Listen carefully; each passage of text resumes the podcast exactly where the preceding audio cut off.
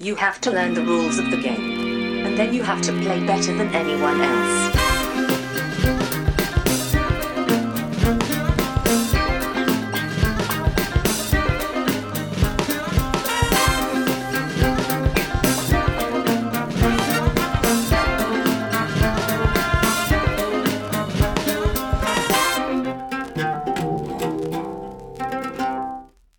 Hej välkomna till Vems tur är det mellan Red Rising-turerna? Podcasten där vi pratar om Red Rising.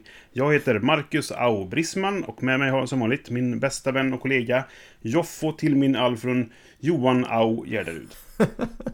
Jag känner att du gjorde det där lite för att eh, liksom komma, komma åt mig menar lite. Nej, vi pratade väldigt mycket om, om Red Racing i, i förra avsnittet så jag tänkte jag, jag skojar till det lite. Ja, nej men det gör du med rätta. Vi har ju pratat väldigt mycket Red Rising. Ja, Eh, vi har ju det faktiskt. ja, Sådär. precis. Och det har varit en ganska stor del av våra liv senaste tiden. Både, både brädspelet och böckerna. Ja, nej men det, det är helt rätt att säga. Alltså, en stor del av våra liv. Jag har ju liksom sträcklyssnat på de här grejerna eh, ganska länge. Jag har sträckläst. Men jag har känt så här, om jag ska gå in och ta disken efter maten. Då Mm. saknar jag Red Rising nu. I, i, Mm. ja. Blir, och det är intressant val, Joffrun och Alf, äh, Alfrun också. Ja, men de, jag tog dem mest för att det var ett radarpar liksom. De omnämns alltid tillsammans de två gångerna de nämns i böckerna typ. Precis, exakt. De två gångerna. De har typ tre meningar eller något. Ja, men sen ska man ta Severo och Darrow eller vet, ska man ta så här, men jag tänkte, nej, jag tar dem som, som är, alltid är tillsammans liksom. Så. Schysst. Och mellan Red Rising-turerna var ju också väldigt eh, liksom eh, fyndigt tycker jag. Eftersom att det är det enda vi spelar nu. Ja, typ så. Solo i Vi- alla vi fall. Ska, vi ska se vad vi pratar om på, i vad vi har spelat. För eh, jag har spelat en annan sak för, förutom Red Rising. Ja, jag har spelat Red Rising. Men eh, det, det har vi väl pratat om i ett annat... det- Är det någon som är intresserad av att höra att vi har spelat det igen? Nej, jag tror inte det. Nej, tror vi- inte heller. Ska vi gå vidare till första Ja, kan vi programpunkten? Vi har pratat vi rätt mycket Red vi Rising nu. Vi får se om det kommer, kommer tillbaka. Kan vara så att det gör det. Men vi går vidare till första programpunkten. Yes.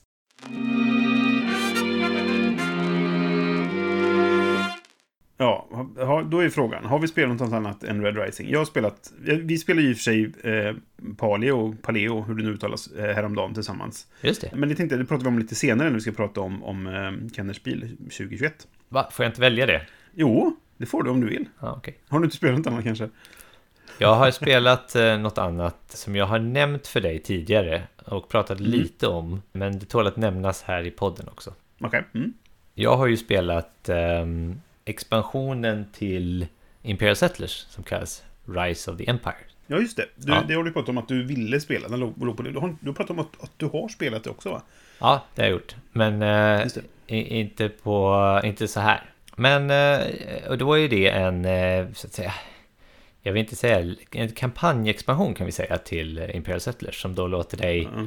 spela flera partier och liksom bygga upp någon form av eh, ja, Empire, Imperium med eh, mellan, mellan turerna så att säga. Så att du liksom växer ditt Imperium med olika uppfinningar och olika pro- provinser som du lägger till eh, och tjänar in mellan, mellan de olika spelen då. Okej.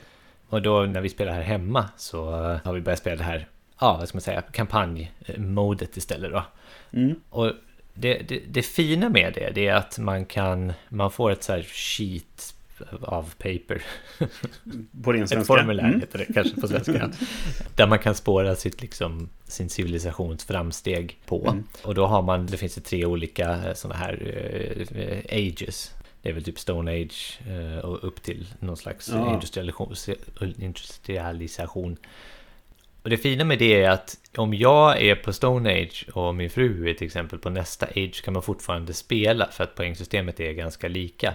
Eh, Det är så här att hur så många, så många provinser du har till exempel som är så permanenta bonusar desto mera minus får du i slutet så att liksom, scoren blir kompetitiv oberoende på vart du är. Det, så- att, okej. eh, det, det är ju en rätt intressant idé liksom om man vill här, pröva att spela olika civilisationer kanske i den här kampanjmiljön.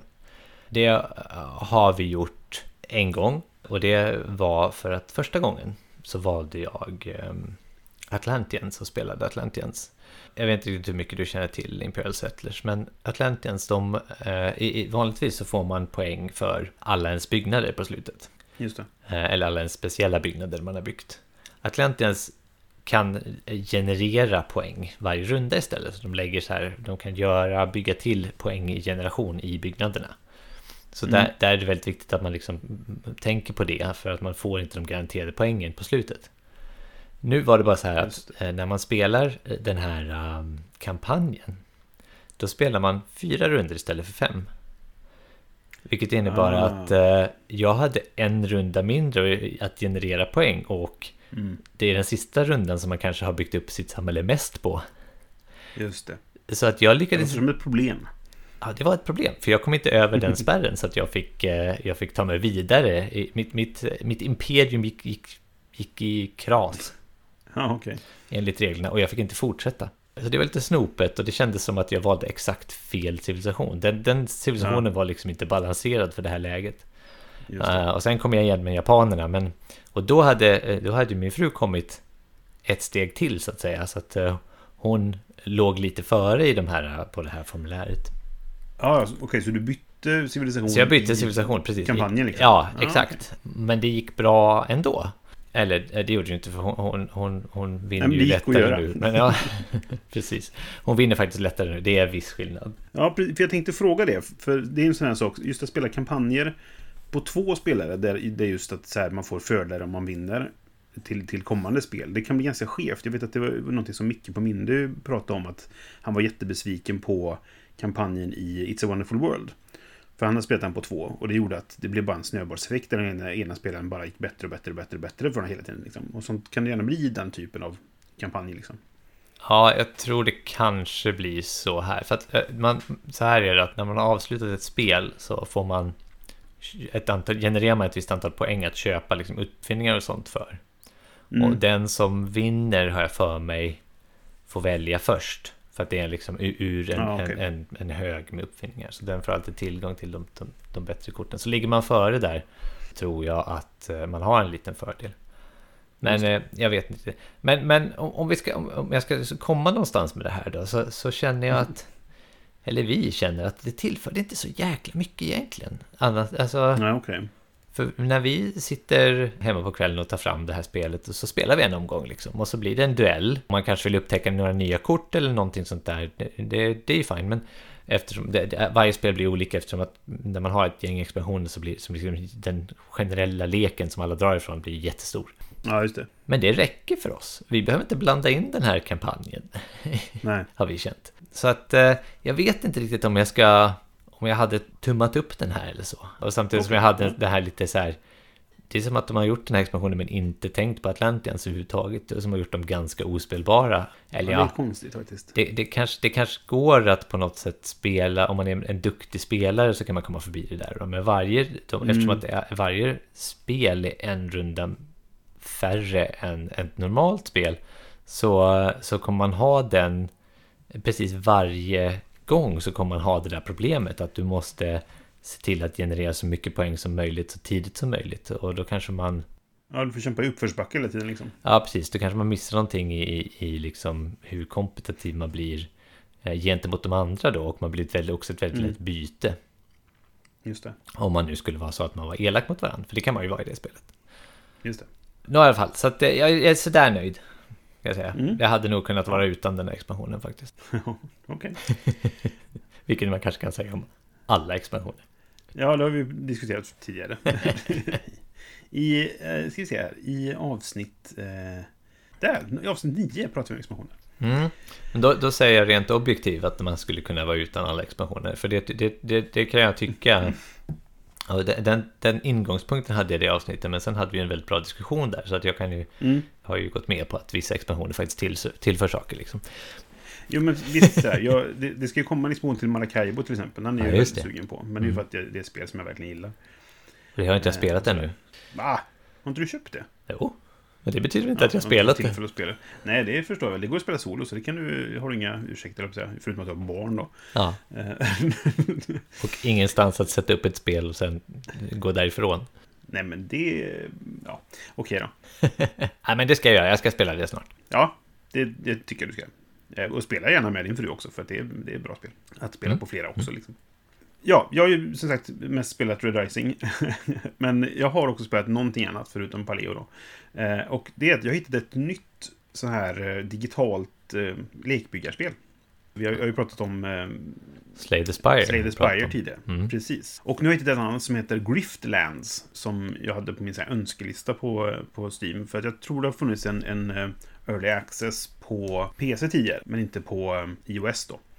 Men nu hade den kommit, så nu fanns det en early access. Så det är lite buggar i det fortfarande. Spelet kraschar ibland sådär. Men, men eh, jag har testat det i alla fall. Jag har spelat det ganska mycket nu senaste veckan. Och det är ju en, ganska likt Slade Spire i mycket. Att det är, det är en roguelike lekbyggare helt enkelt. Du startar med en lek och sen så är det liksom som, det är en, det är en story, ett, ett äventyr. Du, du får uppdrag du ska göra. Istället för att då klättra uppåt och bara gå en viss väg så får du liksom här att Ja, vill du gå och göra det här uppdraget eller det här uppdraget? De, man har dialoger med folk och sådär liksom, som man kan läsa om man vill.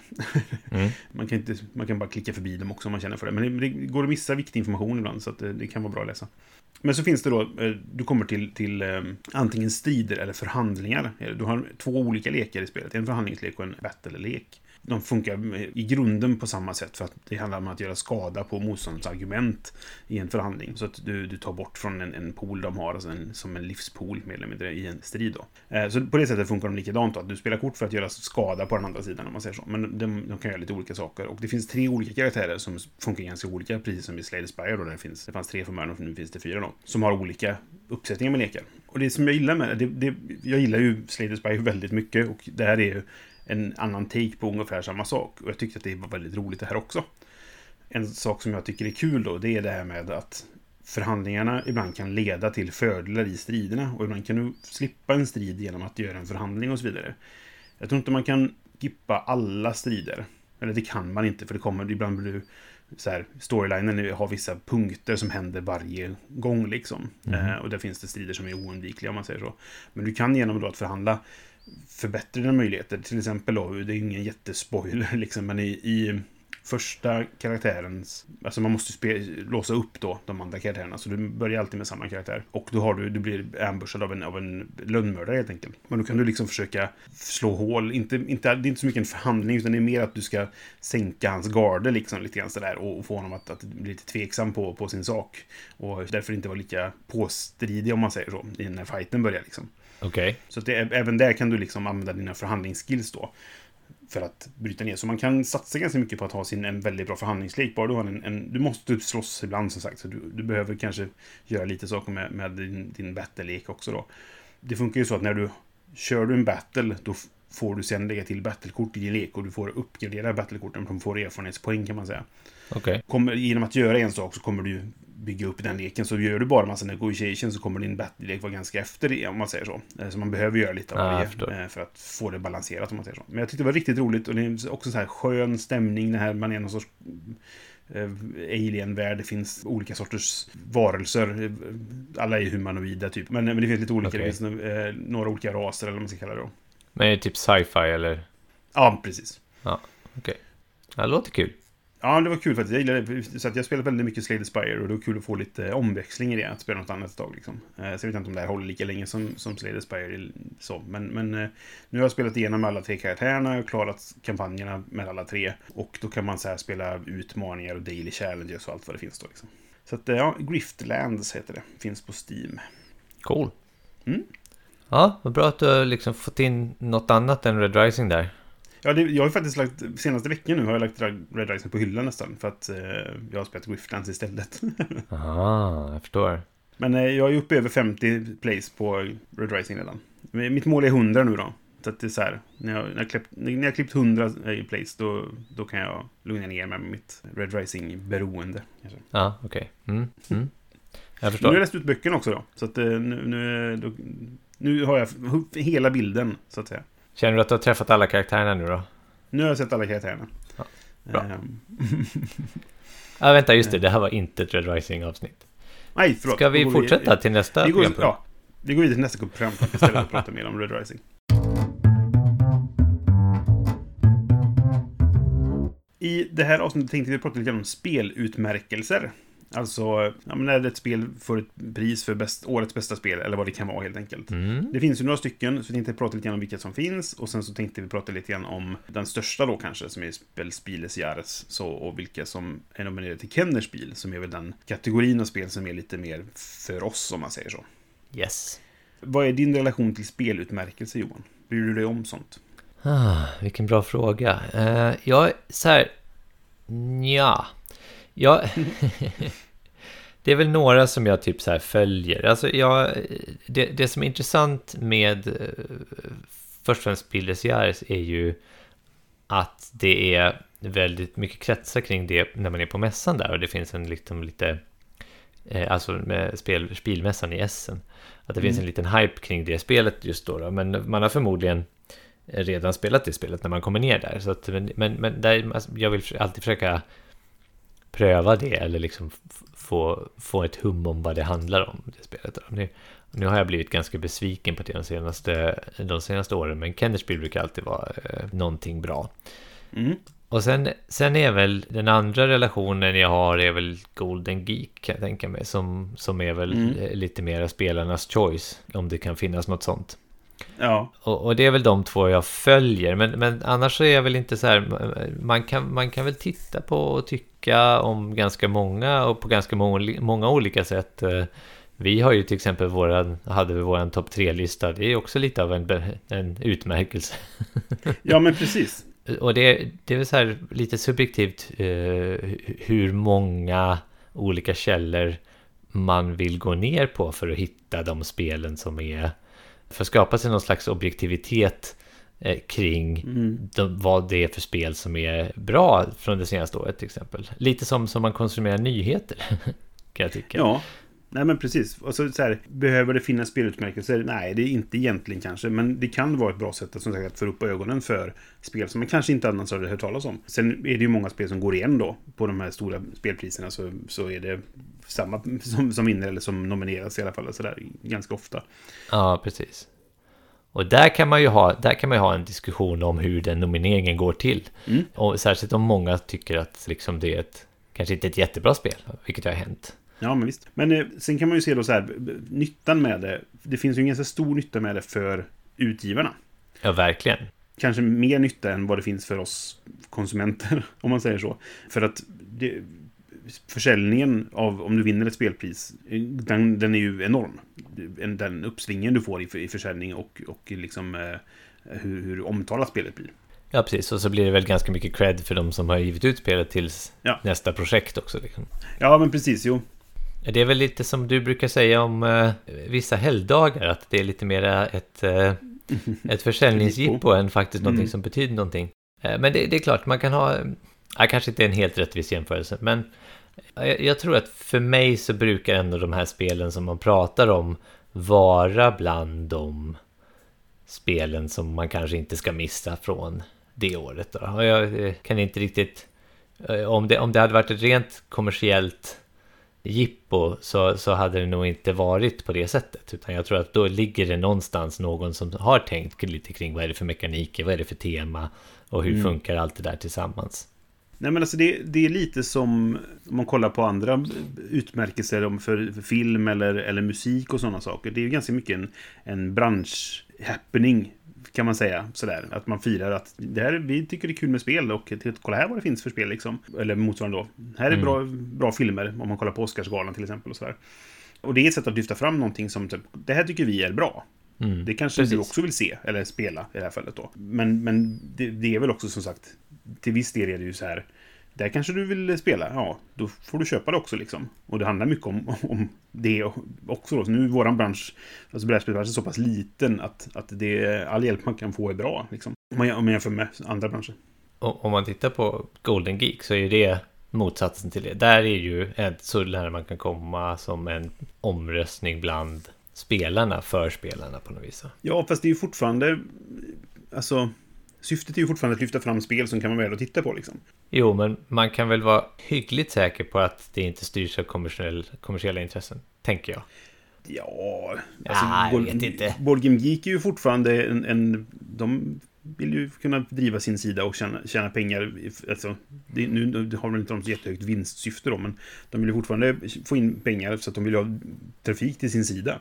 Eh, så någon sorts vinstintresse finns det väl även för dem kanske. Men, eh, Vi kan ju förtydliga att Golden Geek är alltså ett årligt pris som ges ut av sidan boardgamegeek.com där man får nominera och rösta på de nominerade spelen och sen tas det ut någon slags People's Choice Award för det året. Ja, alltså den, den går ju till så att de har ju först en nomineringsperiod då du får nominera spel. Och det tror jag kanske att alla får göra. Nomineringen kan vara helt det. fri. Men för att kunna rösta sen så måste du ha någon gång i ditt liv betalat, alltså skänkt pengar till Board Game Geek då. Som Just de det, har en så är sån det här årlig drive Mhm. då. Eller har köpt en, någon sorts badge vid något tillfälle. Vilket innebär att nästan alla som har en, en användare där kan rösta också. Mm. Så det, det, det är ju det närmsta du kommer ett, ett eh, faktiskt pris som utses av spelarna själva liksom. Sen har de ju fått en hel del, inte skit ska jag inte säga, men det, har snackats en del om så här, i och med att till exempel så i år så, så vann ju då Dune Imperium pris för bästa kortspel till exempel. Eh, och då tycker ju många, ja det finns ju kort i spelet. Men Ja, det är ju mer, ett, Ja. mer än bara ett kortspel liksom. Vi kan ju till- tillägga det att det, det finns ju ohyggligt många kategorier där. I, eh, Mm. Och de, det som är kul också med dem är att de, de försöker följa utvecklingen och, och vart, vart så här, ha, ha fingret på pulsen lite grann sådär. För de hade ju i år då även en Best Zoomable Game Just ja. kategori då. Sådär, Ja. För att det har varit mycket sånt nu under pandemin. Och det är ju lite kul också att de försöker tänka på sånt där också. Men sen var det också det här, för, förra året så vann ju, eller 2019 var det väl då, så vann ju Wingspan 18 kategorier. Liksom, eh, jättemånga och folk var också typ så här. Mycket av det att många hackar på och tycker att det är ett överhypat spel är ju för att det vann så många kategorier på Golden Geek då. Och att det har blivit Men ett hur skämt vann, nästan. det, hur vann det så många kategorier ut- utan att folk liksom för att folk var röstar på det. genuint Det- röstar på det? Ja. Ja, men det är så kul då, för då, då så här... alltid när så här, ja men när Spieles Jahres utses och så är det folk så här, ja men det är ju inte våra spel, det här är ju bara en massa fjantar som sitter och, och väljer ut spelen liksom. Det är inte vår, vi som får ha något att säga till om. Nej okej, och så kommer Golden Geek då, där du har någonting att säga till om, det bara, ja men det är bara en popularitetstävling. Ja, Ja, det är just det, klart att det är en popularitetstävling, det handlar ju om vilket som är det bästa spelet och man har en omröstning om det. Det är klart att det är en popularitetstävling. Och då ska vi också lägga till att Spilles Jares utses av en jury, någon slags tysk branschjury va? Ja, jag, jag har skrivit en liten lista på eh, spelutmärkelser som jag tänkte gå igenom. Ja, okej. Ja. Så jag, ska vi göra det det. när vi ändå är inne Ja, på det är lika bra. För att nu, nu tror jag det är så här... Nu är min lista slut. Nej, men det finns några Ja. andra. Men, men vi kan gå igenom... ehm, Ja, jag, jag tar Eh, de kan som gå jag har skrivit Yes. ner här. Spilles Gärdet kan vi ta först då, för det är ju den mest kända. Det är liksom brädspelsvärldens motsvarighet till Oscarsgalan eller sådär. Och det är väl en, den som har hållit på längst. 1979 var första året. Eh, så den har hållit på längst också vad jag vet. Var det Haren och Sköldpaddan? Det var Haren och Sköldpaddan som vann det Ja. året, ja. Just det. Den utsätts som, precis som du var inne på då, av ett, juryn består av ett antal tyska speljournalister och skribenter då. Alltså folk som, som skriver om spel i Tyskland och på tyska är viktigt då. Jag vet inte ifall, det- jag har faktiskt inte kollat i alla juryn, men det kanske finns någon som, som eh, inte bor i Tyskland, men de måste fortfarande agera på tyska så att säga. Just det. Och det, de är ju lite ute efter, då, de vill att spelen ska vara lite innovativa och nyskapande, så är det sånt de gillar då va? Och villkoren är väl att spelet ska vara publicerat i Tyskland under det året. Ja, det vara publicerat på tyska. På tyska till och med. Ja. Ja, precis. Och perioden de går är, tror jag, från sista, eller första maj tror jag det är, till sista april eh, följande år. Så det kan ju vara så här, spelet som vinner för 2021 kan ju ha kommit ut 2020 eller 2021 då, i början på året. Eh, för att kunna vinna. Och det, det är lite kul det där, för oftast nomineras det så att det bara så här, okej, det här spelet har ingen hört talas om för det kom ut i mars i Tyskland, liksom bara. Eh, har ju hänt några gånger, om man inte har fingret på den pulsen då, så att säga. Det var ett sånt i år. Men det kommer vi till. Ja, de, de, det, precis, det var ett spel som bara finns på tyska än så länge, men det hade i alla fall någon hört talas om. Mm. Ja, ja, jo, precis. men det var något år som det var typ så här, vad är det här för spel? Aldrig hört talas om liksom. Jag kommer inte ihåg vilket det var. Men... Nej, jag tänkte just den här bakvändheten. Men ja, okej, fortsätt. Ja. De har tre kategorier. Det är Spieles Jahres och sen så la de till Kinderspieles Jahres, alltså årets barnspel. Det var 2001. Och sen 2011 så la de även till Kennerspieles Jahres då. Efter Just. att ha haft ett eller två år där de hade typ så här juryns specialpris för lite tyngre spel. Liksom. Så tyckte de att fan, vi gör en helt ny kategori på detta bara och kör på det. Så Kennerspel är ju liksom det här, ja men kännarnas spel. De som är, ja men lite tyngre i, i, i komplexitet. Då, jag har en fråga till dig som du kanske kan svara på. Mm. Är det samma jury som utser Spiel Ken, eh, Kennerspiel och Kinderspiel? Ja, jag tror det. Förutom att eh, Kinderspil har en egen ordförande. Alltså ordföranden för den juryn är en annan. Men jag tror att det är ungefär samma folk. Nej, det är det nog inte förresten. Kinderspil har nog en egen. Jag ska inte ljuga nu och bara hitta på någonting. Jag får kolla upp detta. Men jag tror att eh, Kinderspil har en eh, egen jury faktiskt. Ja, nej precis. Eh, Spiel och eh, Kennerspiel har en jury. Och sen har Kinderspiel en egen jury. Okej, Kinderspiel består av fyra personer och den andra består av tio personer. intressant. Ja, så det, det är Spieles ja. Alltså det, vi kommer att prata lite mer om det sen, för vi ska prata sagt, om, om de som är nominerade till Kennerspiel nu för året då. Sen tror jag att när du sa att de här som har, när man är på, på spilmässan så brukar man kolla på det som har utsetts precis då. Och det är ju inte Spieles Jahre som utsätts precis då, utan det är ju Deutscher Spielepreis som utses och delas ut i samband med spilmässan. Så de här stora montrarna de brukar ha där de visar, kolla här, här är ett, någon som precis har vunnit ett pris. Det är Deutscher Spielepreis. Okej, ja, men alltså, ja okej.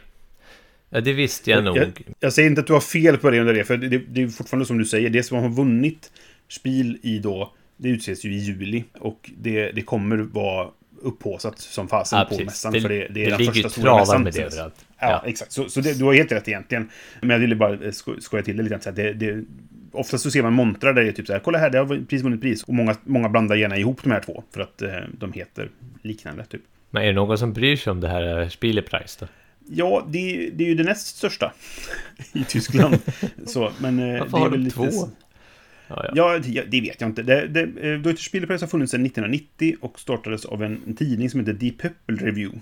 Och nominering och röstning till den, den görs av... Det är lite, den är lite mer åt så här eh, People's Choice-hållet liksom sådär. För den görs av tidningar, affärer, spelföreningar och andra som jobbar med spel på ett eller annat sätt. Som att ha varit press på eh, mässan. Att vi har fått presspass dit. Så är jag brukar få ett mail att nu kan du nominera. Så jag brukar nominera till det där varje år. ja det ser man. Jag, ja, jag tycker att där får man oftast lite bredare i vilken typ av spel det är då. För att Mm. det är ganska mycket olika folk antagligen som, som skickar in nomineringar till er då. Men sen är det väl kanske inte hur många som nominerar överhuvudtaget, vet jag inte. Är så. Men de, de brukar ju, eh, i och med att de har ett samarbete med då Spielmässan så brukar de eh, slå lite extra på trumman just för Deutsche Spielepreis. Men med den Okej. saken sagt så är det väl fortfarande mycket mindre känt än Spieles Jahres. Ja, och typ som vi då har fastställt på Spiel så drunknar det lite i informationen på något vis. Så att det, Mm, man, ja. man slår gärna ihop dem. Jo, precis. Nåväl, det var en bra, bra liten uh, distinktion man kan göra nästa gång man går där i hallarna när det är Dumoulin. Ja, precis. Sen finns det ett franskt spelpris också som heter Asdor. Som delas ut på Festival International des Jeux i Cannes. Där fransmännen vill ha alla sina festivaler. Och det är tidigare på, på våren än Spieles Jahres-utnämningen då. Och kan därför vara, oftast kan man se det, det är lite som, eh, man ser Golden Globe är lite så här, pekar åt vad som kommer nomineras till Oscarsgalan till exempel. Och det är lite samma här då, att det som, som eh, vinner Asdor har en ganska stor chans då att kanske i alla fall nomineras till en Spieles Jahres. Eller det, det är också spel som finns i båda två. Så det, det, därför kan det vara lite kul att hålla ko- koll på Asdor då. Jag vet inte exakt vilka som... Det, för det är ju en, det är en spelfestival kallar de det då. Jag antar att det är typ lite som en, en, en som, som bilmässan fast mindre. Sådär. Men eh, jag tror det är de som ligger bakom den festivalen som är de som nominerar och utser den här då. Jag vet inte riktigt vilka, vilka det är, men som jag fattar det så är det de som, som utspelar priset. Och det har utgetts ut sedan 1988, så det är också ganska gammalt. Okej. Hmm. Och nu har de också lite olika kategorier ett allmänt pris, ett barnpris och ett expertpris då. Som de kallas för Astor Grand Prix, som är det stora priset då så att säga. Men det är ganska okänt utanför Frankrike. Jag har ju då inte riktigt ägnat en tanke förut kan jag ju, kan jag ju erkänna. Nej, jag har... Jag, du och jag pratade om det vid något tillfälle, för att du hade skaffat ett spel som hette Oriflam. Kommer du ihåg det? Just det ja. Mm, ja, jo, men det kan Och det ihåg vann ju det här spelpriset. Och Just det, så var det. Mm. Jag tror det var att du hittade det och så sa jag, jag har hört talas om det. Och det var nog för att det hade vunnit Asdor då. Så jag håller lite koll på det, men det är mest för att så här, då får man ett hum om vad tror jag kan nomineras till, till Spieles Jahres då. Så det är Mm. mer som en, en trappstige upp till Ja. the big leagues, eller vad man ska säga. ja, men det är intressant. Och det, och det är också kul att just det ligger lite annorlunda i året också. Så man kan få en, som du säger, indikation eller, eh, eller upptäcka ett, ett nytt bra spel i juni då. Ja, men precis. Sen har vi då eh, Mensa Select som har getts ut sedan 1990.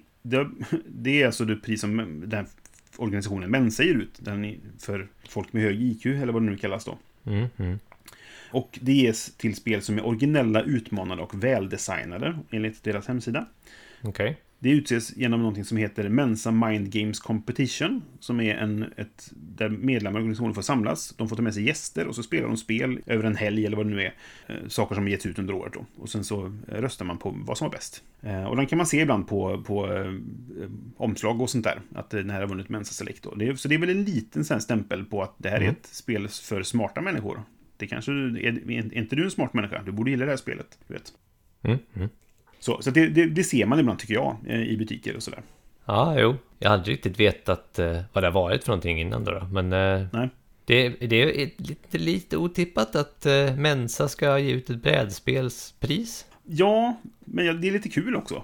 Ja, det jo, visar visst. att det här, alltså så här, vi har en hobby som ändå är ganska vitt spridd då. För att även Mensa bryr sig om den om man säger så. Ja, ja. Och, och det, det är en... de- Det alltså, det är oftast hobbyspel som vinner. Man kan få lite bra idéer om, om spel som kan vara spännande där. Helt klart. Mm. Sen har vi pratat lite grann om, om Golden Geek Awards då, som sagt. Eh, Mm. Så det behöver vi inte gå in jättemycket på heller. Så, det har getts ut sedan 2006, kan vara intressant att veta. Och som du var inne på förut så är det kul då för att de har så mycket olika kategorier. Säger bästa tvåspelarspel, bästa... Vad är det mer de har? Nu hade de delat upp det på lätt, mellan och tungt också så här i år. Då tror de hade gjort det lite mer spritt där, bara för att det inte skulle bli att Wingspan vann alla kategorierna.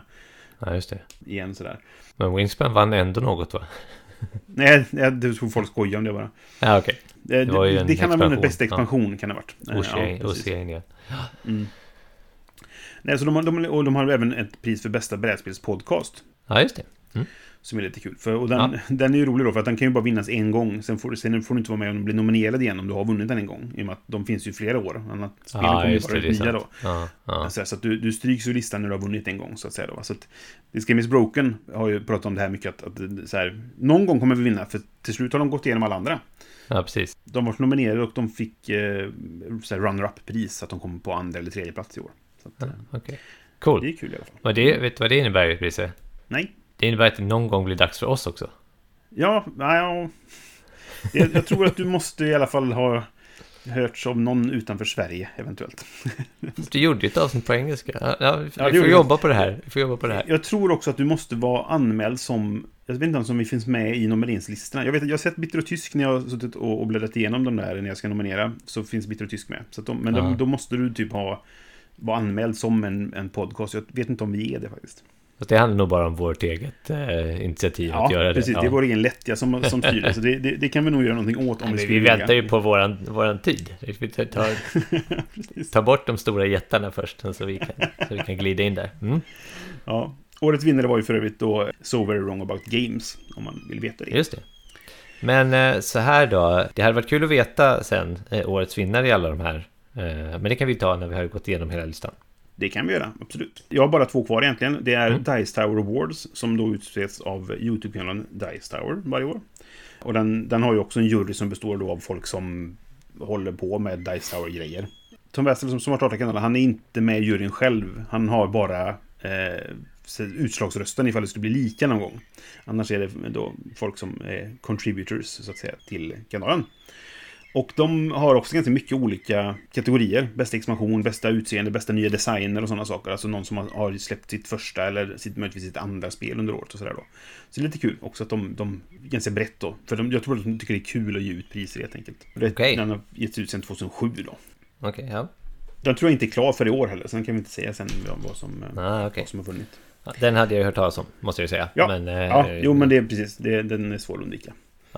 Och sen då det sista jag tänkte nämna, det är då det enda svenska spelpriset som finns. Och det är Årets spel, eller Guldtärningen som det brukar kallas. Just det. Och det är ett spel som har getts ut sedan 84, så den är ganska gammal i gamet så. Men eh, som utses då av Sveriges leksakshandlares riksförbund. Så det är ett branschpris mer eller mindre då. Mm. Förr var det väl bara re, alltså rena familje, så här, familjespel, om man ska kalla det då, som vann. Men sen 2003 så har de då även, eh, jag vet inte hur länge när de ba, barnspel kom till, men sen 2003 så har de årets familjespel, årets barnspel och årets vuxenspel. Och i årets vuxenspel där kan det då hamna spel som, som eh, vi är lite intresserade av. Ja, just det. Las Vegas vann va? Ja, Terraforming Mars tror jag varit nominerat eller vunnit något år också. Mm. Eller det året det kom då uppenbarligen. Men Johan från Dragon's Lab tror jag blev, var inblandad där och blev ombedd att styra upp det där lite grann så de skulle få lite mer koll på hobbyisternas spel om man säger så. Så att han, eh, han var inblandad där på något sätt förra året om jag minns rätt. Det fanns en plan en gång i tiden på att det här, jag skulle vara med i den här juryn. Mm. Kommer jag ihåg. Men det blev aldrig av. För den som hade hand om det slutade. Och sen var det Ja. ingen som plockade upp den bollen. När vi har vunnit eh, bästa podcast, då kommer eh, inbjudningarna hagla. Just det, precis.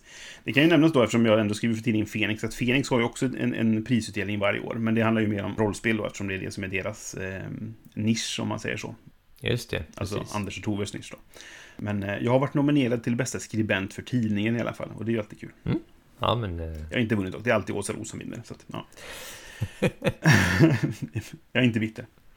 Men det, det finns ett antal till. Varje land har sin egen. Det finns ett polskt pris och det finns ett spanskt pris och så vidare. Men det, det, de hörs väldigt sällan någonting om utanför landet där de finns egentligen. Så, så att, eh, det kan man leta efter själv om man vill. Bra lista tycker jag.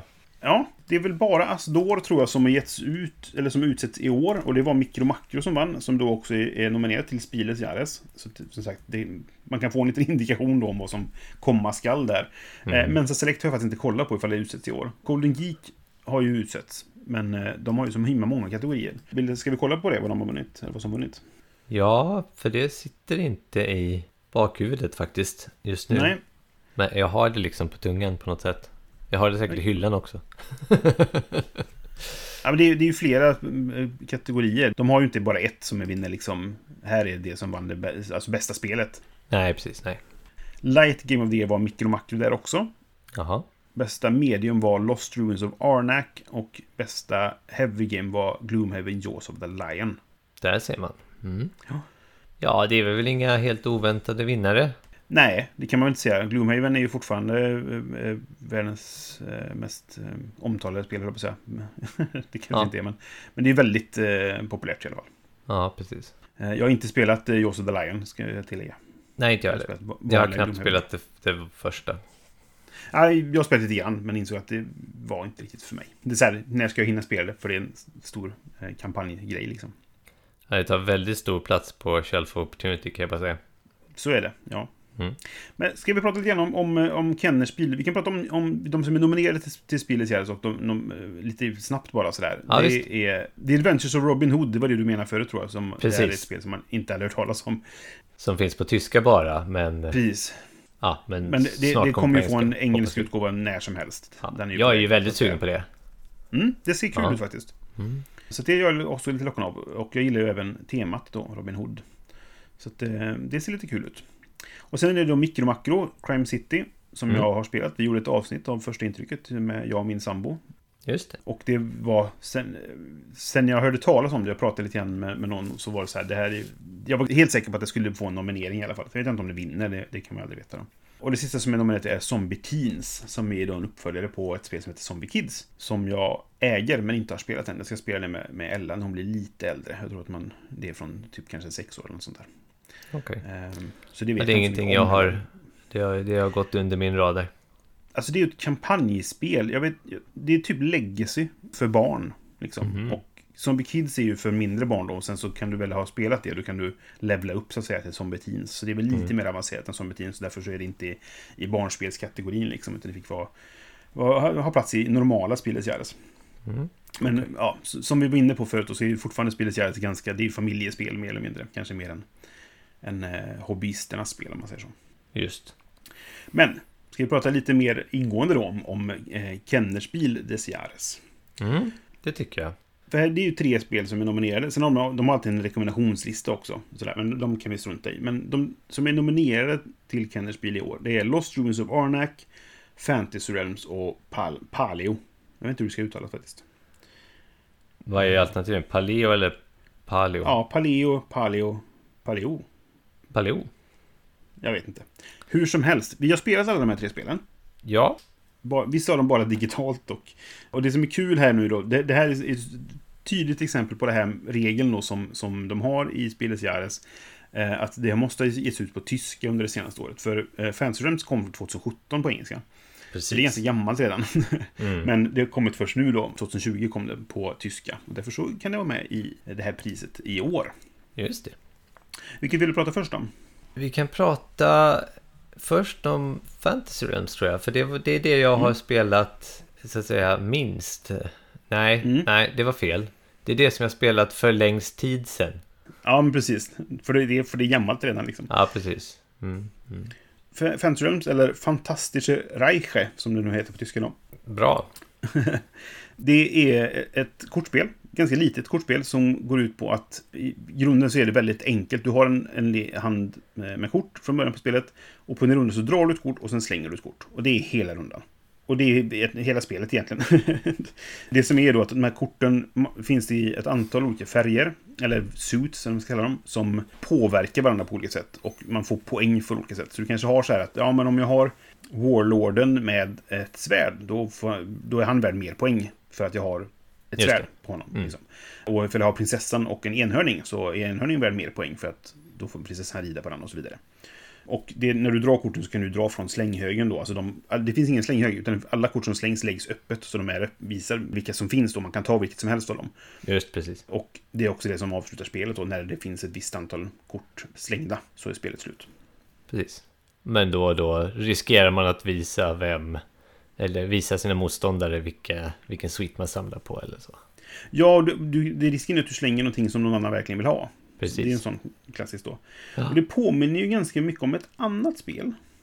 Ja, vilket då? Eller Något som vi har spelat ett, annat, nyligen, eller? ett, ett, ett annat spel. Ja, vi har spelat en del av det tror jag. Det, det heter typ Red Rising. Just tror jag. det. Det är väl tvärtom, va? Samtidigt, Att men- Red ja. Rising har lånat ganska friskt från det. Så är det. Det är, Ja. det är väldigt likt egentligen. Och för mig, jag tycker att, att eh, Realms är fantastiskt bra. Jättebra spel. Just i sin enkelhet. Så... Alltså, det- enkelheten är lite... När man väl kommer in och hur korten eh, interagerar med varandra, då finns det en del krångligheter och vissa så här...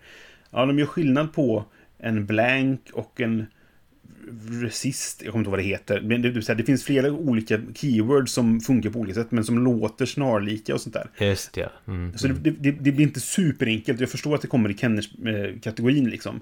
Snarare än, än, äh, än Spiel kategorin Men enkelheten i att dra ett kort, slänga ett kort.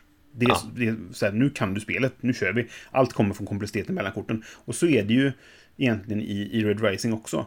Ja, Och jag visst. tycker ju nästan att Red Rising är bättre. Jag tycker ju om det mer än Fantasy Realms. Delvis kanske för att temat ligger mig närmare om hjärtat, för jag har läst böckerna. Jag, jag tycker det gör mer med det, på något sätt. Liksom. Mm. Men fortfarande är Fantasy Realms lysande, verkligen. Mm. Jag kommer ihåg första gången jag spelade Fantasy Realms, då var det så här bara, "Va? alltså det här måste vi spela igen. Det var verkligen väldigt Mm. stark känsla om att en gång till. Det tar väl inte jättelång Mm. tid att spela heller, har jag för mig. Nej, det är ett väldigt snabbt spel. Så man kan typ trycka in några omgångar liksom. Det jag känner är väl att det blir väl bättre ju fler man är egentligen va? Och det kan svälja ganska många spelare. Jag tror man kan vara upp till... Nej, nej det, är, det är för två till fem spelare. 2 till 5. Så det- Ja, jag, jag tycker att det borde kunna ta fler, eh, kanske så. Men jag, ja, jag tror också det är bäst på, på att man ska vara fyra eller fem kanske, för att det ska bli...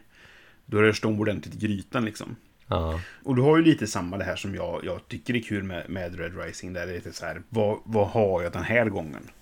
Vad, vad, vad, kommer- vad, vad kan jag göra med det som finns i spel just nu liksom? ja, precis. Och det är samma där i då att ju, mer, ju fler gånger man spelat spelet desto bättre blir man på det, i alla fall den biten av spelet. Mm. Du kan ju aldrig liksom eh, eh, mitigera turen men, men du Nej. vet liksom att ja, det finns en x chans att jag kommer få prinsessan så därför sparar jag på enhörningen.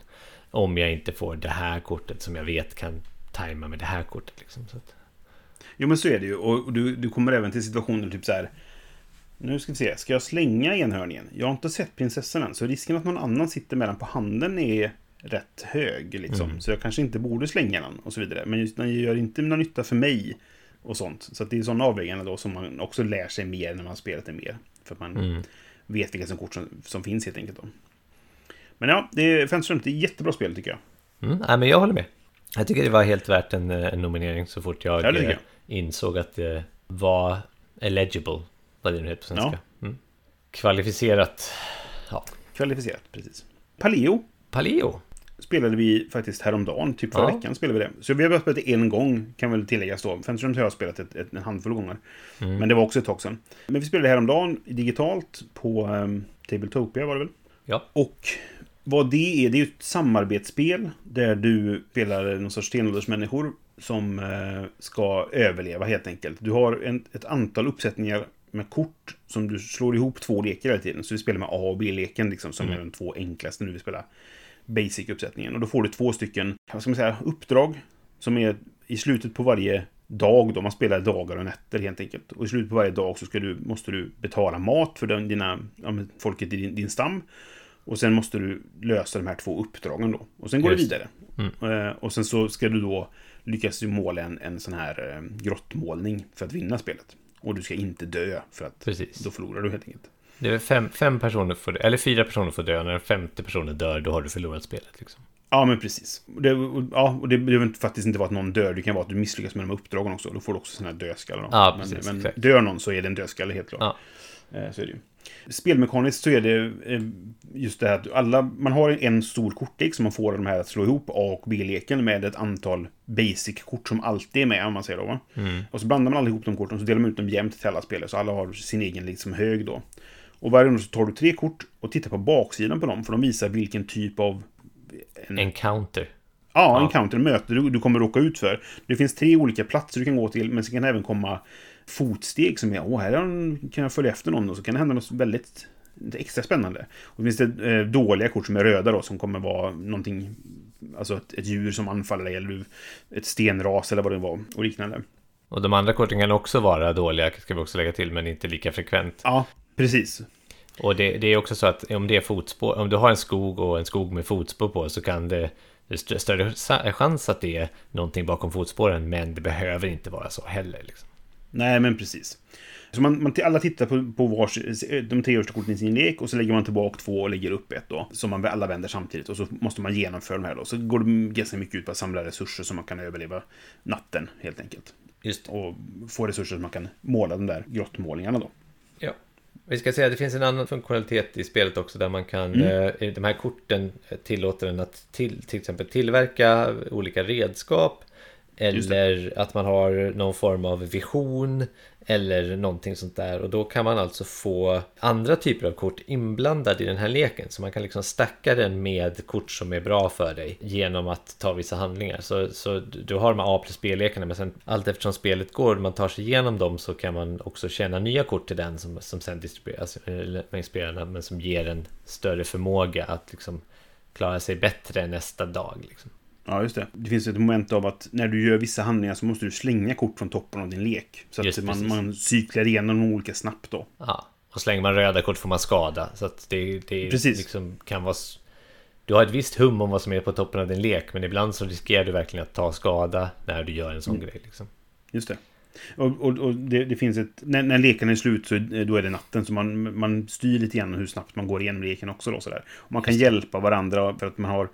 Alltså medlemmarna i en stam, alla har sina egna medlemmar framför sig så att säga. Och, och de har skills som är, man måste ha för att lösa de här korten då. Ja, Eh, Och då kan man hjälpa varandra. ja Och så kan man få skada för att man blir riven av en björn till exempel. Ja, det kan hända. Det kan hända mycket Ja. sådana stenålderssaker. Nåväl. Ja, precis.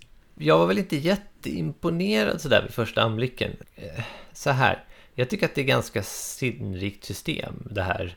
Jag gillar den här, det här med lekarna och att man har en gemensam lek som splittas ut till tre och att man kan stacka det med, med nya kort eftersom dagarna går. Men jag tycker att det här valet man gör är... Eftersom att det är ett samarbetsspel så är valet så ointressant. Mhm.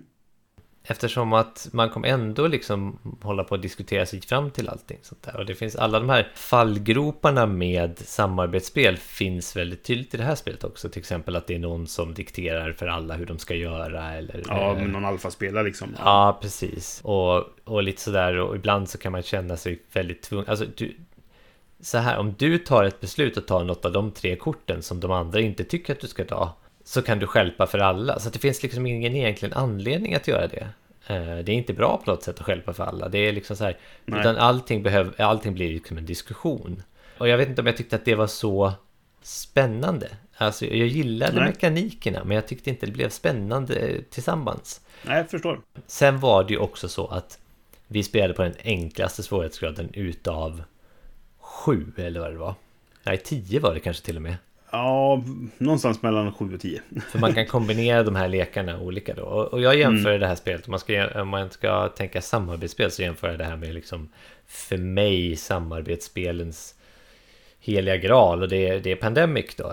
Eh, Och Pandemic är alltid, det är alltid ganska svårt och du har alltid ganska stor nerv i så här, kommer jag klara det eller inte klara det? Och när vi spelade det här spelet så var det liksom aldrig någon, vi var aldrig riktigt illa ute. Men det var ju Vi för att fick vi inte en spelade enda på dödskalle på hela spelet. Nej, precis. Men det var ju för att vi spelade på den. Och vi spelade bara en, Ja. en natt va? Och sen var det slut. Ja, vi, precis. Vi, exakt. Vi, vi klarade spelet under den andra dagen, gjorde vi. Precis. Men det var Mm. ju för att vi förmodligen spelade på den en, enklaste svårighetsgraden då, då. Ja, det tror jag. Och då tänker jag så här, okej. om jag ska jämföra det här med Pandemic, så här, vilken svårighetsgrad ska jag spela det på då? Så då och, och då är det så här, man tittar på hur mycket man spelar ett spel själv. Alltså jag spelar kanske ett spel, i snitt kanske jag spelar ett spel ja, tre gånger eller någonting om det inte är jättebra liksom. Mm. Om det inte är Red Rising. Om det inte är Red Rising, precis. Om jag... Så ska jag sitta då och försöka kalibrera det här spelet till där jag tycker att det är tillräckligt bra Istället för att då spela Pandemic som jag fortfarande har behållning av Jag vet du sa att du inte riktigt har det längre för du spelar Nej, jag, mycket, har- men jag har spelat det för mycket. Så att eh, jag... jag jag ska, jag ska inte säga att jag har löst det, men man spelar på ett visst sätt känner jag varje gång. Och då blir det ingen ny utmaning liksom. Och det fattar jag. Så, så, men vad jag säger, att jag tycker, jag tycker nog att det var ett bra spel. Och jag tycker Mm. att det är ett intressant spel med intressanta mekaniker. Men för mig gjorde det ingenting extra. Men sen Nej. jag kanske lite bortskämd också vad gäller att jag har spelat ganska många spel, ganska många samarbetsspel och jag kanske letar efter mer. Och jag tror säkert det hade blivit bättre om vi hade fått lite mer nerv i det. Men, Ja. men då ska det igen då, andra gången man spelar ska det konkurrera med alla andra spel man möjligen skulle kunna spela. Ja, nej Så det blir lite så här, det föll bort på ett lite så här konstigt sätt för mig. Och det var, det var, det var den reaktionen jag hade. Liksom. Mm. Jag tror att jag gillar det mer än du, men jag, jag är fortfarande inte så här blown away av det på något sätt. Jag skulle vilja spela den mer och kanske ta en svårare svårighetsgrad då. Det, det jag gillar med det, det var i och med att du går igenom hela leken, men ser inte alla kort för att du slänger dem och sådär. Men man kan få ett hum om vad som finns i alla fall, vilket gjorde att man inför nästa dag kunde planera lite grann. Va? Vänta, nu är det ett kort med den här. Det, det här kan vara det kortet som vi... Då ska vi förbereda oss för det. Jag tar inte det den här rundan, utan jag lägger det här. Och det tyckte jag... Det, man fick ut en del av det. Ja, men det, jag håller med. Om man tar den här rent samarbetsspelskvaliteten så är, är det bra. Men varför varje spelare ska ha ett eget val, det, det liksom går bort för mig, den, den tanken. Eller så här, jag, men, men jag ska säga också att vi, vi, du pratade om att du ville spela det igen på svårighetsgrad. Jag skulle kunna vara med på den spelomgången för att jag skulle kunna spela det här spelet igen. Det var intressant nog för det då, då. Så att jag säger väl emot mig själv lite. Men, men eh, vad jag sa tidigare gäller ändå. Men, men om Brisse kommer att erbjuda spel med Brisse då är det klart, eh, och han säger, väljer det här spelet, då är det klart jag ställer upp. Ja, men det är bra. Nej, men jag, jag, jag, jag vill testa det igen, för jag tyckte det var intressant. Och jag kan se varför det har fått en nominering, om man säger så då. För att det gör en del ganska annorlunda saker, det är lite innovativt. Ja, Och det här att, att du kan testa olika svårighetsgrader, det blir lite, inte, det blir inte en kampanj liksom, men man kan... Nu provar vi det här istället, då provar vi de här två. Eh, men vad tror ni om, om G och F tillsammans, du vet? Och så, så. Eh, så det finns lite att utforska, tänker jag. Och, och det, jag tror det kan vara kul att spela någon gång. Men sen som sagt, de, de skriver i regelboken så här att titta inte på korten i förväg. Så att det alltid är någonting att utforska. Och jag gillar ju att utforska spel. Så därför gillar jag det. Men sen har man gjort det också. Så det, det, det blir inte ett spel jag kanske spelar 50 gånger som jag har gjort nu då med, med Red Rising. Eh, men det är ganska ovanligt då som du är inne på att man spelar ett spel så många gånger. Ja, precis. Det är väl lite det jag tänker också. Och f- frågan är då 10 nivåer av svårighetsgrad. Visst, det är jättemycket att upptäcka, men jag kan tänka mig att de 1, 2, 3, 4 första liksom, vad ska man säga, levlarna är ganska lika och, i svårighetsgrad i alla fall. Men de lägger till olika verktyg och sånt, så det, det finns nog lite olika saker att göra. Ja. Ja, jag, jag vet inte. Men vad jag säger, vad jag säger, ska vi spela här igen så skulle vi nog kanske hoppa upp till 5 eller 6 i alla fall. Ja, jag tror också det. Mm. Ja, eh, sista spelet då, Lost Ruins of Arnak. Som eh, jag också bara har spelat digitalt faktiskt. Jag äger en kopia, eh, men eh, nu ljög jag faktiskt. Jag, jag har spelat det en gång själv med det fysiska spelet. Men bara solo, Mm. i och med att ja, det har varit pandemi. Men vi har spelat det, du och jag har spelat det tillsammans eh, på eh, Tabletop Simulator. Det är lite kul, för det är gjort av, av två stycken personer som det är deras första utgivna spel. Och det är alltid lite roligt. Det. Men det, det går ut, det är liksom eh, Indiana Jones board game, på säga. det är väldigt den stämningen. Det är så här, eh, man är någon sorts arkeolog, utforskande, som ska utforska den här ön då, eh, Arnak. Och hitta ruiner där. Mm. Mm. Det är en kombination av lekbyggande och arbetarplacerande kan man säga egentligen. Du har egentligen bara två arbetare, så det är, men man, man blockar ut ställen för varandra och sånt. Så det har, har den, den typen av mekanik i sig då. Och man köper kort till sin lek så man kan försöka få ja, men kombinationer och sånt med. Liksom, då, va? Vad du har är att du har din kortlek så att du drar ett antal kort från handen och på din tur så, så kan du spela kort för att göra handlingar.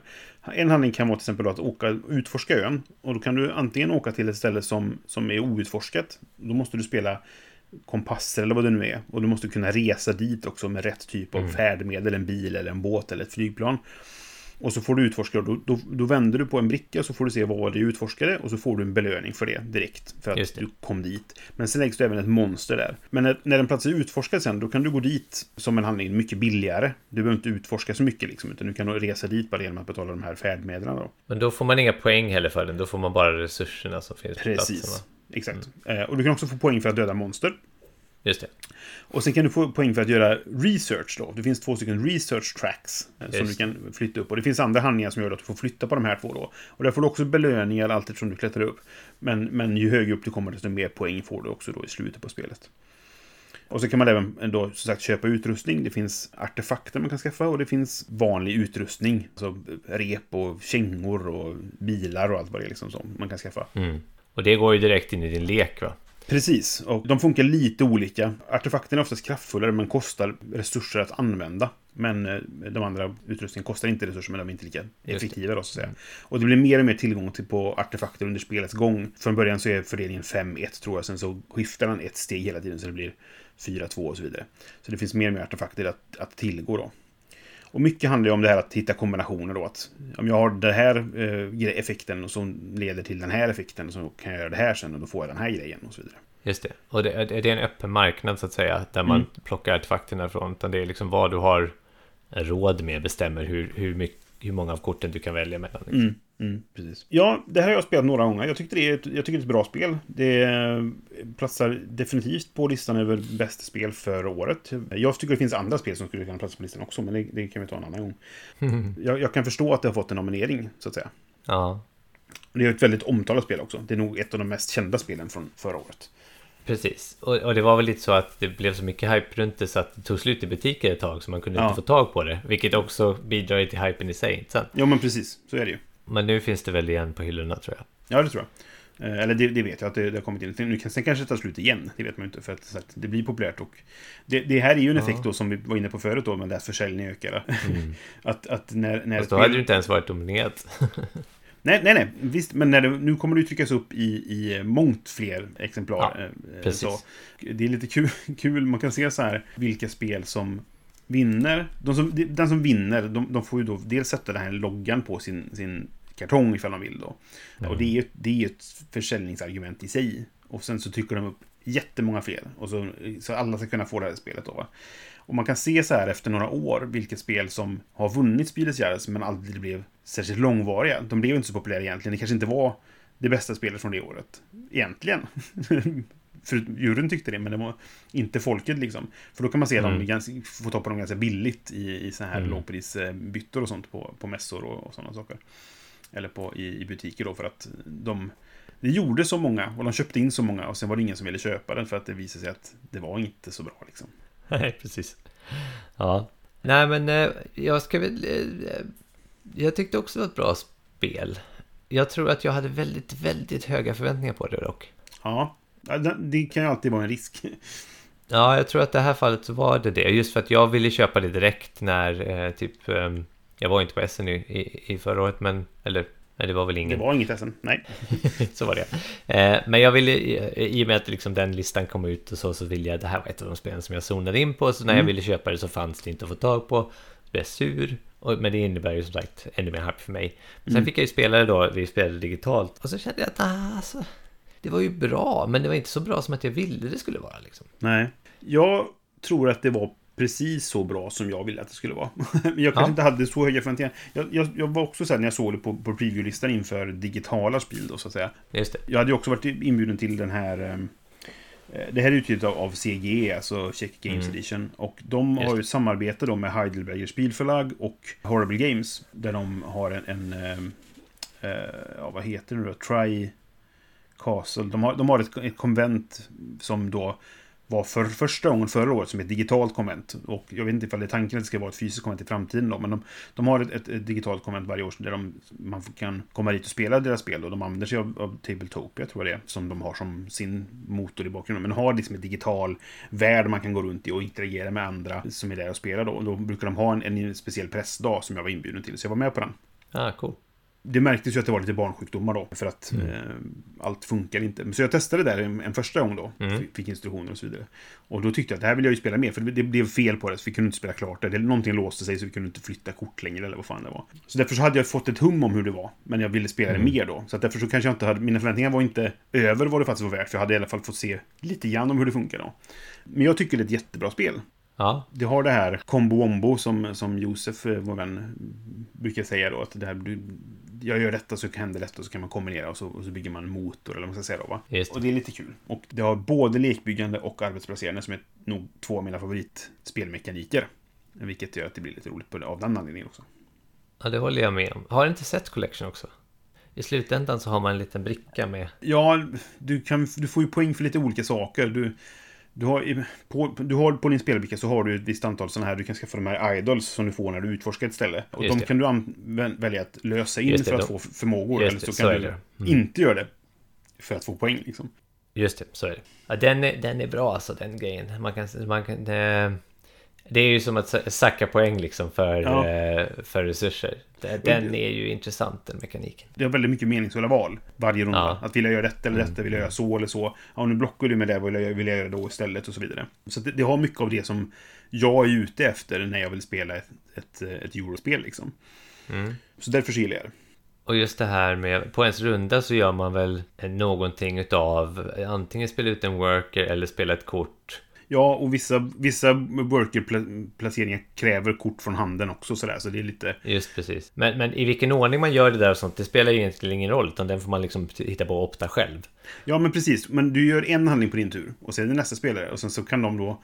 Som, det där tajmingen, nej, vill jag göra vad? Då behöver jag skaffa den Just här det, saken exakt. före jag kan göra den saken.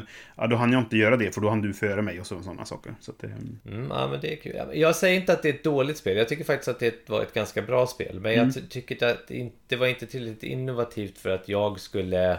Ja, det- som sagt, jag, jag hade väl lite för höga förhoppningar på det helt enkelt. mm.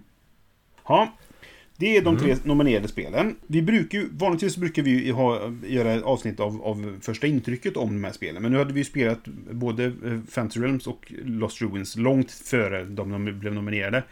Vi skulle kunna gjort ett avsnitt där vi spelade Paleo. Eller Paleo. Eh, Men det blev inte så. Jag vet inte, vi gjorde det här avsnittet istället. Ja, Men i de avsnitten så brukar vi också så här, gissa på vad vi tror kommer vinna. Och säga vilket vi tycker skulle vinna. ja, men det kan jag. Jag kan börja. Vilket vill du ska vinna? Jag vill att Fantasy Realm ska vinna. Ja. Eller Fantastiske Reichen heter det va? Ja. för, för det tycker jag är det bästa av de- de här spelen helt enkelt. Mm. Eh, och det som man kanske får ut mest av... Nej, jag ska inte säga, Paleo ligger bra till där också. Men, men eh, det är det som jag hade roligast med. Mm.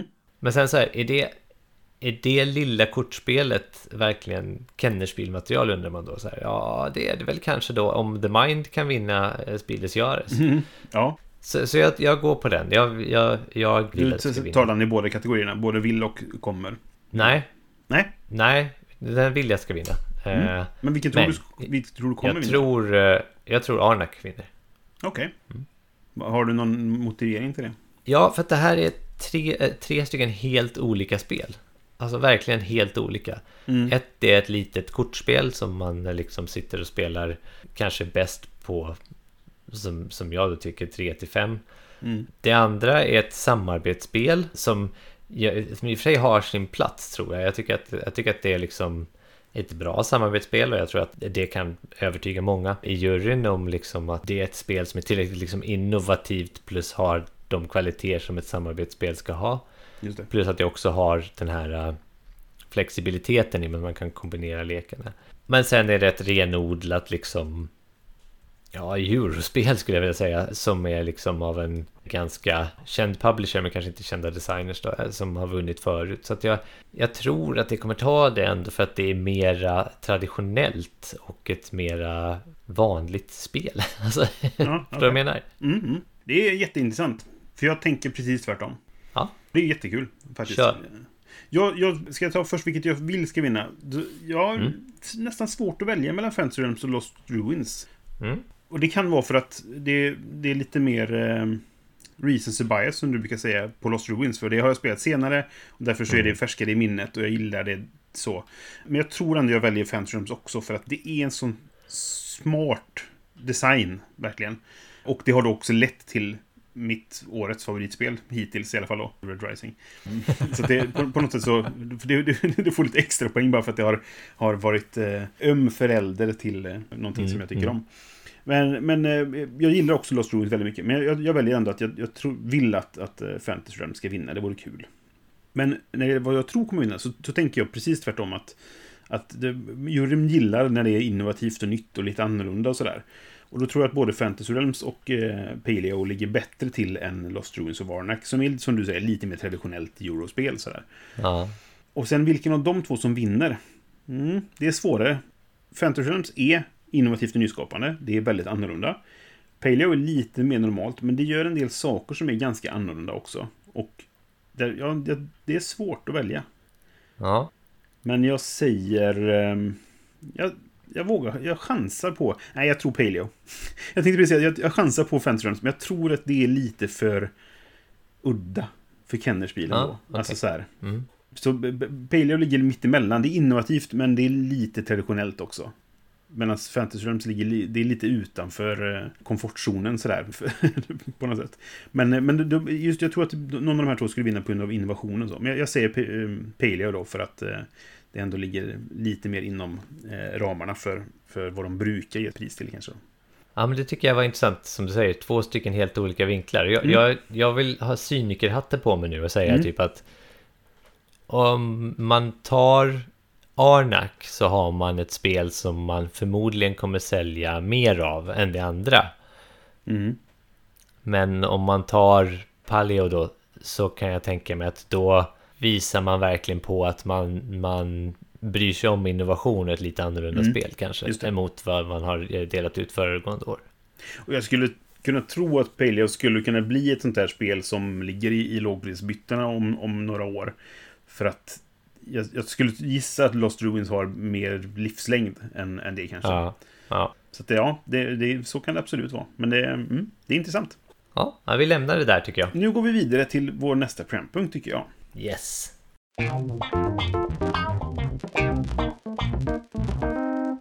Då har vi kommit fram till programpunkten Inte ett speltips-tipset. Där vi tänker tipsa om någonting som inte är ett spel. Jag tänker eh, börja den här gången. Och jag tänker tipsa om någonting som är spelrelaterat, men inte ett spel. Men det har med spel att göra. Oj, ja men det har vi gjort förut. Det har ja, vi gjort förut med Dice Trace och grejer. Så att, eh, Absolut, det, det, det har vi definitivt okay. gjort. Det är okej okay med mig, precis. Kör.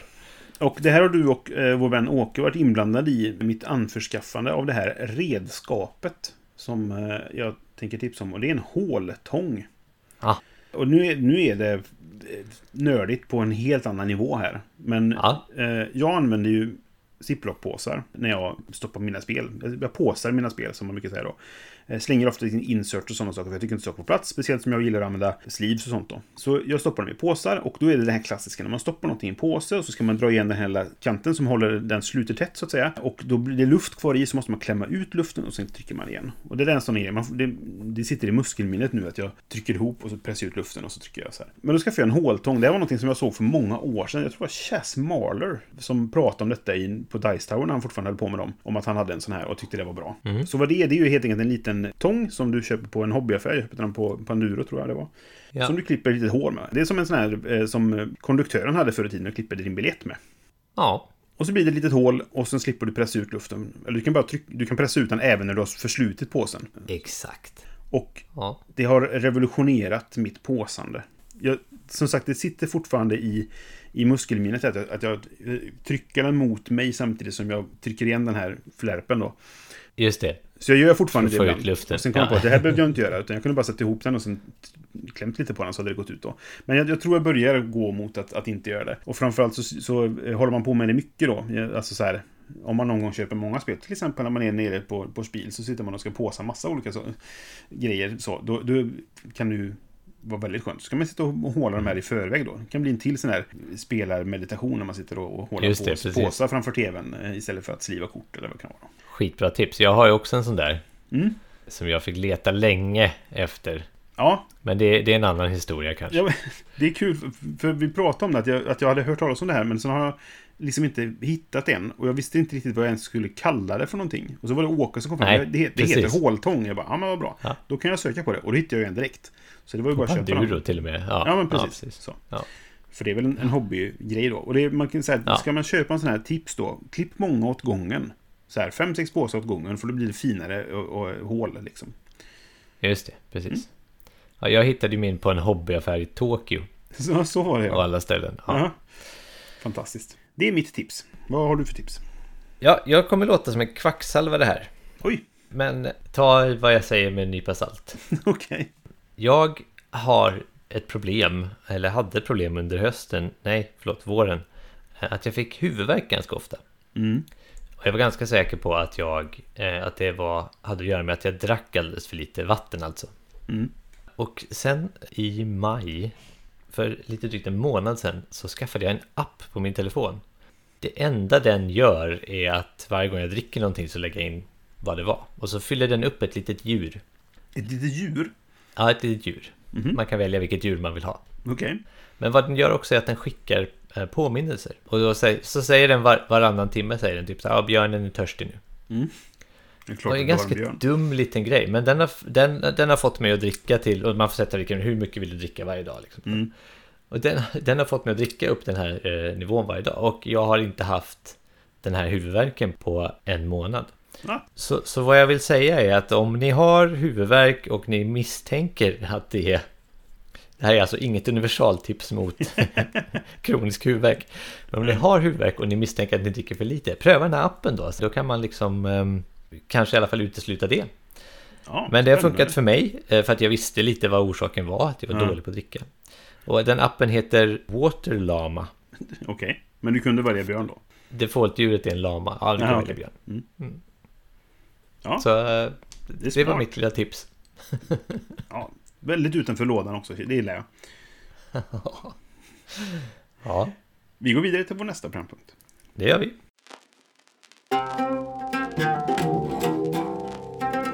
Sista punkten för avsnittet som vanligt är vad ser vi fram emot att spela?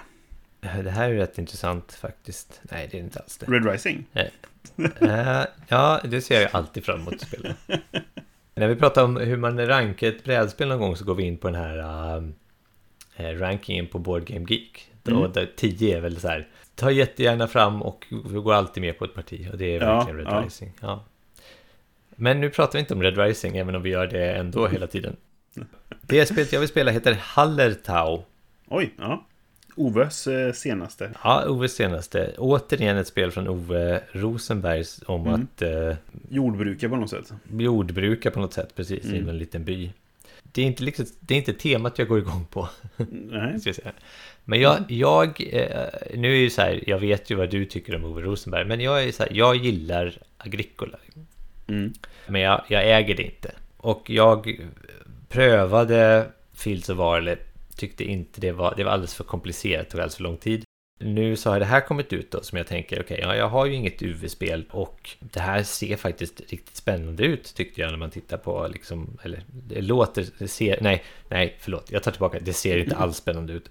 Men när man läser på eh, beskrivningen så, ser, så verkar det ganska spännande. Det verkar liksom vara Agricola med en liten skruv men det Mm. står också expert level på det, så att det är väl ett sånt där spel som kanske Mensa skulle rekommendera. Ja. Jag har fått det som en rekommendation också. En av mina, en av mina brädspelsvänner tyckte att det här var förra årets bästa spel. Mm. Så, och då känner jag att jag måste ju ge det en chans liksom. Okej. Så jag har införskaffat ett exemplar och Mm. ser nu fram emot att, eh, att spela det. Ja, jag är ju, som vi har pratat om tidigare, aggressivt ointresserad av OV-spel. Av någon anledning. Det har bara det har blivit en fix idé och... Det, nej, tack. Men eh, jättekul att du vill spela det. Jag berättar gärna hur det är vid ett eh, annat tillfälle i den här podden. Ja, och det, det här är ju en sån här grej som vi pratade om tidigare. Att skulle det vara så att jag kommer hem till dig när den här pandemin är över och vi äntligen kan träffas och spela spel tillsammans igen. Eller bara träffas. Så. Och du skulle säga, ska vi spela Hallertau? Då hade jag sagt ja. För att jag skulle kunna spela det med dig. Och det, det, jag är inte så aggressivt ointresserad att jag skulle liksom vägra spela det. Liksom. Så man, det finns nog spel jag skulle vägra Mm. spela. Men, men eh, det, jag skulle kunna testa detta. Absolut. Ja, men det är bra. Det är i alla fall att det ligger steget bättre till än 18xx. Ja, jo, så- det där är också en sån sak. Jag skulle ju vilja någon gång i mitt liv spela ett 18 spel Egentligen vill jag inte, men jag borde uppleva det, Ja, ja. känner jag. Men det skulle jag också vilja göra det med, med folk jag åker och andra som jag tycker om. Liksom, sådär. Inte random 18xx-nördar skulle jag inte vilja spela ja det, det där har vi också rört vid ett Björn, annat Björn och. Åke kanske. Ja, ja. Ja, Men då sitter jag och spelar Red Rising i andra hörnet då, medan ni gör det. Så. ja, för du har ju spelat 18xx. Ja, du har ju. Ja. upplevt det där redan. Så att... Jag blev nyfiken nu bara som en- instickare här då på, på, för du sa att det här skulle kunna vara ett spel för, eh, för Mensa Select. då. Jag blev nyfiken på vilket som vunnit en Mensa Select senast. Då gav vi inte ut något pris 2020, för de kunde väl inte träffas då, i och med att de har en spelhelg där de ska utsätta de här spelen. Då. Det är inte bara ett spel som vinner, det är inte bara årets spel, det brukar vara fyra, fem stycken sådär. Så 2019 så vann Architects of the West Kingdom, Gizmos, Gunkimono, Planet och Victorian Masterminds. Okej. Och det är faktiskt spel, jag har spelat alla de spelen. Ja, inte jag, men jag känner till dem i alla fall.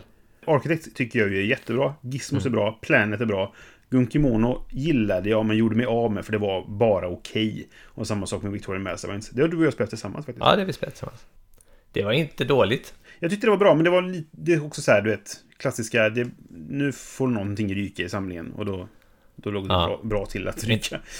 Men också intressant att det fick ett pris av alla andra spel det året. Men ja, i alla fall. Ja, jo, precis. Nej, jag vet inte. Det, det var, jag hade liksom, jag tror inte, anledningen till att jag sa det, det var att det står expert level på det här Ja. jäkla Hallertau-spelet. Och det har jag liksom inte sett på något annat spel någonsin, att det har stått så här expert level. Det finns vissa utgivare som gillar att skriva det på sina spel. Det här är Lookout Games för övrigt. Ja.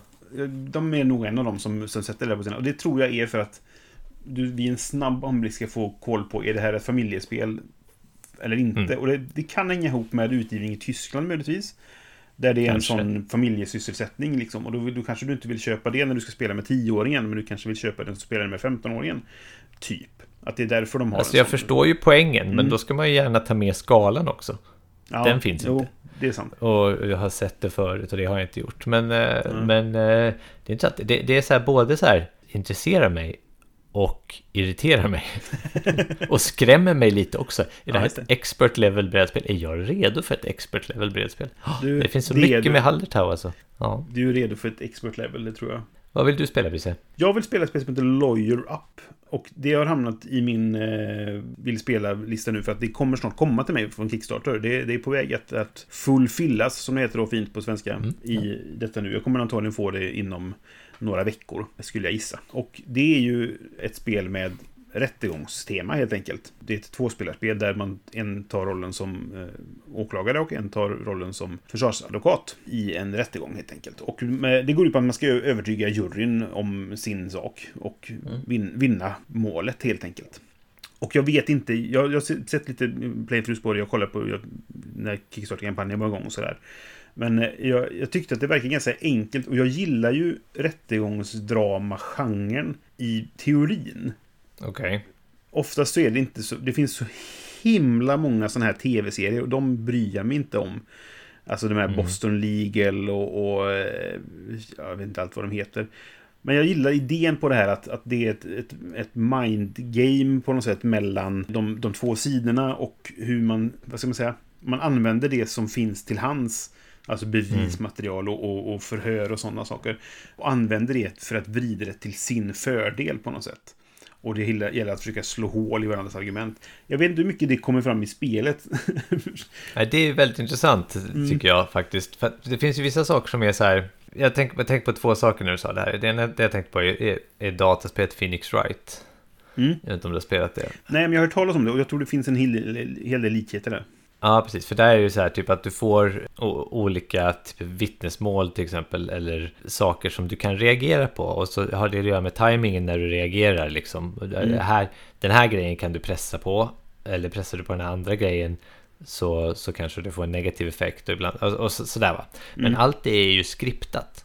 Just det. Och, och, och det som är, hade varit intressant är ju då hur mycket, precis som du säger, hur mycket av det här spelet är speltekniskt och hur mycket som är deduction. Nej, det, det finns ingen deduction. Du kan spela samma fall flera gånger, för de, det finns inte okay. en lösning på fallet egentligen. Nej, men förlåt, jag, menar social deduction. Ja, nej, nej det, det, det, finns inget alls sånt. man är ju bara två spelare egentligen. Men, mm. men eh, det jag, kom, det jag minns från hur det går till är att du, du, börjar med att drafta kort. Och det finns kort som är bra för ena sidan eller andra sidan. Eller så finns det neutrala kort som kan funka för båda två, så att säga. Va? Jag tror att du tar tre kort, tar ett själv, ger ett till motståndaren och så slänger du ett. Och det finns ett mm. intressant moment av att det här bevismaterialet vill ju inte att det ska komma fram. Det, det, det Nej, glömde precis. jag helt enkelt. Jag lägger det åt sidan. Ah. Eh, sådär. Eh, och sen, sen spelmekaniskt när man väl har draftat korten, det är, det är väldigt simpelt egentligen. För att de har ett antal symboler på sig som är typ av bevis eller typ av, ja men vad det nu kan vara i rättegången. Och du spelar kort framför dig och så har de en effekt. Och så kanske de flyttar de här, är markörer på jurymedlemmarna då, hur mycket de är på din sida så att säga. Och sen när mm, du spelar okay. nästa kort så måste det matcha minst en symbol. Så du planerar din runda genom att först spela det här och sen kan jag matcha den dödskallen där och sen kan jag matcha det här förstoringsglaset på som finns på båda de här korten och så kan jag få en kedja då liksom. Men då påverkar det även vilka effekter jag får under rundans gång egentligen sådär. Just det. Och förmodligen vilka kort som motspelaren kan spela i ja, nästa runda. på något sätt. Jag, jag, jag, vet inte exakt. Eh, jag kommer inte ihåg ja. exakt så. Men det, det, det, det, känns som att det blir en intressant duell. Jag spelar inte så mycket tvåspelarspel, ja. men jag, jag, tyckte att det här verkade intressant. Just att det blir så här hjärnornas kamp på något sätt. Att bara, okej, okay, du ja. mot jag och så spelar man mot varandra på det sättet liksom. Ja, det där vill jag höra mer om. Och så finns det såklart objection-markörer. Man kan typ säga, äh, det är objection, your honor och så. Ja.